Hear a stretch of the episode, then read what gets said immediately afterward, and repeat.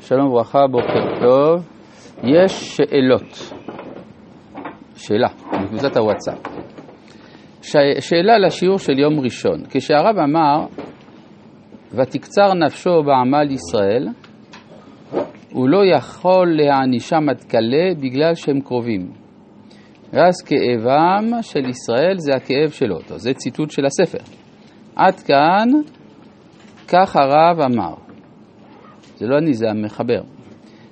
אחד, לא הבנתי את הקשר סיבה ומסובב, בגלל שהוא לא מעניש עד כלה, אזי כאב שלנו זה שלו. שתיים, למה שהכאב שלו גדול משלנו? שלוש, איך זה, איך יש בכלל לשם כאב? תודה רבה. פרנק. תשובה, אין שום קשר של סיבה ומסובב. הוא לא מעניש עד כלה בגלל שהכאב שלנו זה כאב שלו ולכן הוא לא מעניש. כדי שלא יכאב לו. שתיים, הכאב שלו גדול משלנו, בוודאי, כי הוא מכיר את שורש המציאות, אנחנו רק רואים את הכאב שבפועל. ואיך יש השם כאב? בגלל שככה הוא עושה, כלומר הביטוי כאב אלוהי, פירוש הדבר שיש עיכוב להופעת השפע האלוהי בגלל חוסר שלמותם של ישראל.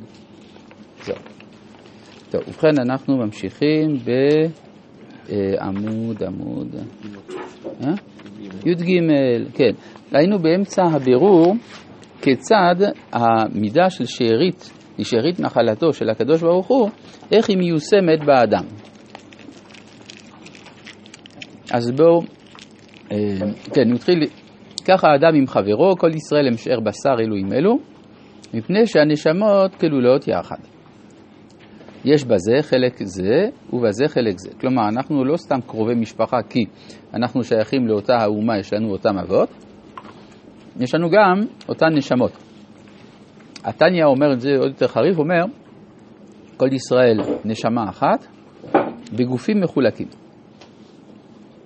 אז, ולכן, אינו דומה מרובים העושים את המצווה כמו מעטים העושים את המצווה, כי כאשר השני עושה מצווה, הוא עושה אותה גם בשבילי. כאשר הוא חסר מצווה, גם היא חסרה לי. וכל זה מפני כל, כללותם, ולכך פירשו רבותינו זכרונם לברכה על הנמנע מעשרה ראשונים בבית הכנסת, אפילו מאה באים אחריו, מקבל שכר, כנגד כולם. אז פה עולה השאלה, למה דווקא המספר מאה? כן, למה לא 200, למה לא 1,000, למה לא 20? זה פי עשר. זהו, אז מה שהוא אומר, ואפילו מאה באים אחריו מקבל שכר כנגד כולם, מאה ממש כמשמעו, מפני שהעשרה הם כלולים אלו באלו. אז עשרה זה מאה.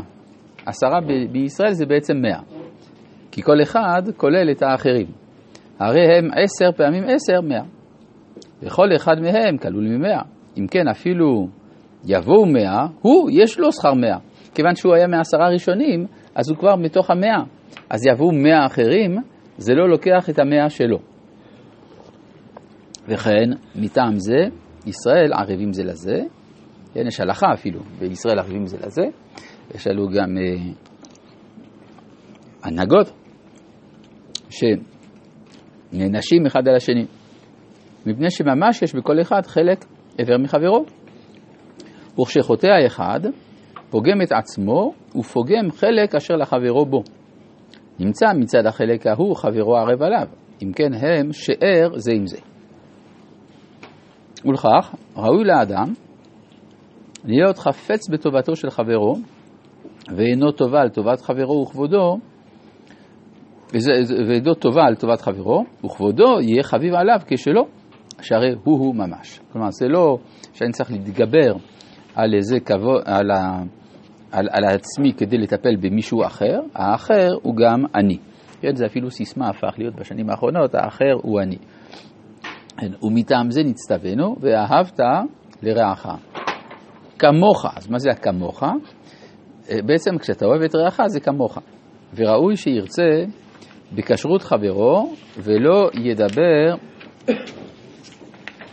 רגע, רגע, רגע, אה, בגנותו כלל, ולא ירצה בו, כלומר לא ירצה את הגנות של חברו, כדרך שאין הקדוש ברוך הוא רוצה בגנותנו ולא בצערנו, מטעם הקורבה, אף הוא לא ירצה בגנות חברו ולא בצערו ולא בקלקולו.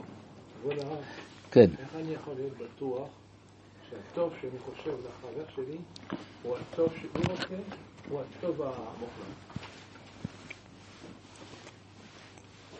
לא יודע. לא יודע.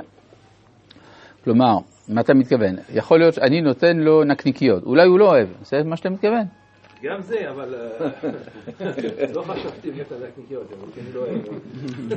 הנה, זה דוגמה, אז קודם כל אני כבר יודע לא- מה לא לתת לך. טוב. כן. אתה מכיר את החבר, אתה יודע מה הוא אוהב ומה לא אוהב. אבל אולי לא הבנתי נכון את השאלה. לא, לא, פה אנחנו- אנחנו מדברים על משהו אחר. אה, אה, לדעתי, שבעצם, אני רוצה לדמיין, לדמות, סליחה, לדמות למידות של הקדוש ברוך הוא. כן. אני יודע שהקדוש ברוך הוא יודע את הטוב המוחלט. יודע בדיוק אה. מה- טוב לנשמה, אני מבין. אז יכול להיות שאני חושב שאני עושה טוב לחברי, באמת זה לא טוב. כן, זה נכון. אז, לא, אז מצד זה אנחנו לא יכולים לדעת.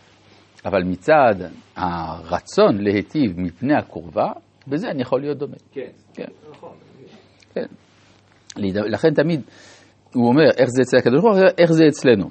כי זה לא אותו דבר ממש. הרב, עוד שאלה קטנה. כן. שהוא כותב שאם מישהו פוגם אז הוא פוגם בחברו, גם מישהו עושה זכות הוא מזכה את חברו? כן, ודאי, הוא אמר את זה. אני חושב שהוא הוא לא אמר את זה פה? טוב, בסדר. אז הוא היה ראוי שיאמר. טוב.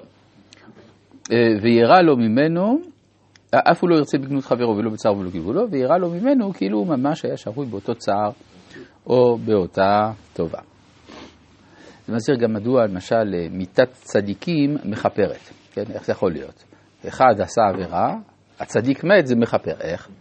כי הצדיק, יש לו המידה הזאת, הוא אוהב את כולם, אז הוא כולם. כן, זה מבחינה זאת. החמישי, עכשיו אנחנו עוברים למידה החמישית משלוש עשרה מידות של מיכה. לא החזיק לעד אפו.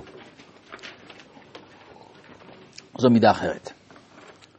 שאפילו האדם מחזיק בחטא. כן? עד עכשיו דיברנו שהאדם עושה תשובה. עושה תשובה, אז הקדוש ברוך הוא נושא עוון, עובר על פשע, לשארית נחלתו. אבל יש מצב שאדם לא עושה תשובה. כן? שאפילו האדם מחזיק בחטא. אין הקדוש ברוך הוא מחזיק אף, ואם יחזיק לא לעד.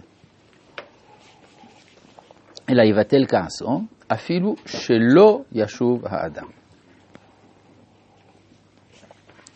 כמו שמצאנו בימי ירבעם בן יואש, ירבעם השני, שהחזיר הקדוש ברוך, שהחזיר הקדוש ברוך הוא גבול ישראל, והם היו עובדי עגלים, עגלי הזהב של דן ובית אל, וריחם עליהם, ולא שבו. אם כן, למה ריחם? בשביל מידה זו שלא החזיק לעד אפו, אדרבה מחליש אפו, עם היות שעדיין החטא קיים, אינו מעניש. אלא מצפה ומרחם, אולי ישובו. והיינו, לא לנצח יריב ולא לעולם ייטור. אלא הקדוש ברוך הוא מתנהג ברכות, וב... ברכות ובקשות. הכל לטובת ישראל. זאת אומרת שזה גם מבחינה פדגוגית אפשר להבין לפעמים אה, מישהו אה, עושה מעשה רע, מענישים אותו, אבל הוא ממשיך. אז זה אומר שהעונש כבר לא יעיל. כן? מצאנו גם בגמרא שבית דין, כשראו ששופכי דמים מתרבים, אז כבר לא ישוב. כן? כי מה, מה זה יועיל שאתה תוציא מישהו להורג כל יום, הרי מחר עוד פעם. אותו דבר לגבי עגלה ערופה ועוד כל מיני דברים כאלה. כן. וזו... אז בעצם זו מידה שמופיעה אפילו אם אין תשובה. כאילו, אפילו אם אין תשובה. כן? זה, כי, זה בבחינת נעשה לו כהיתר.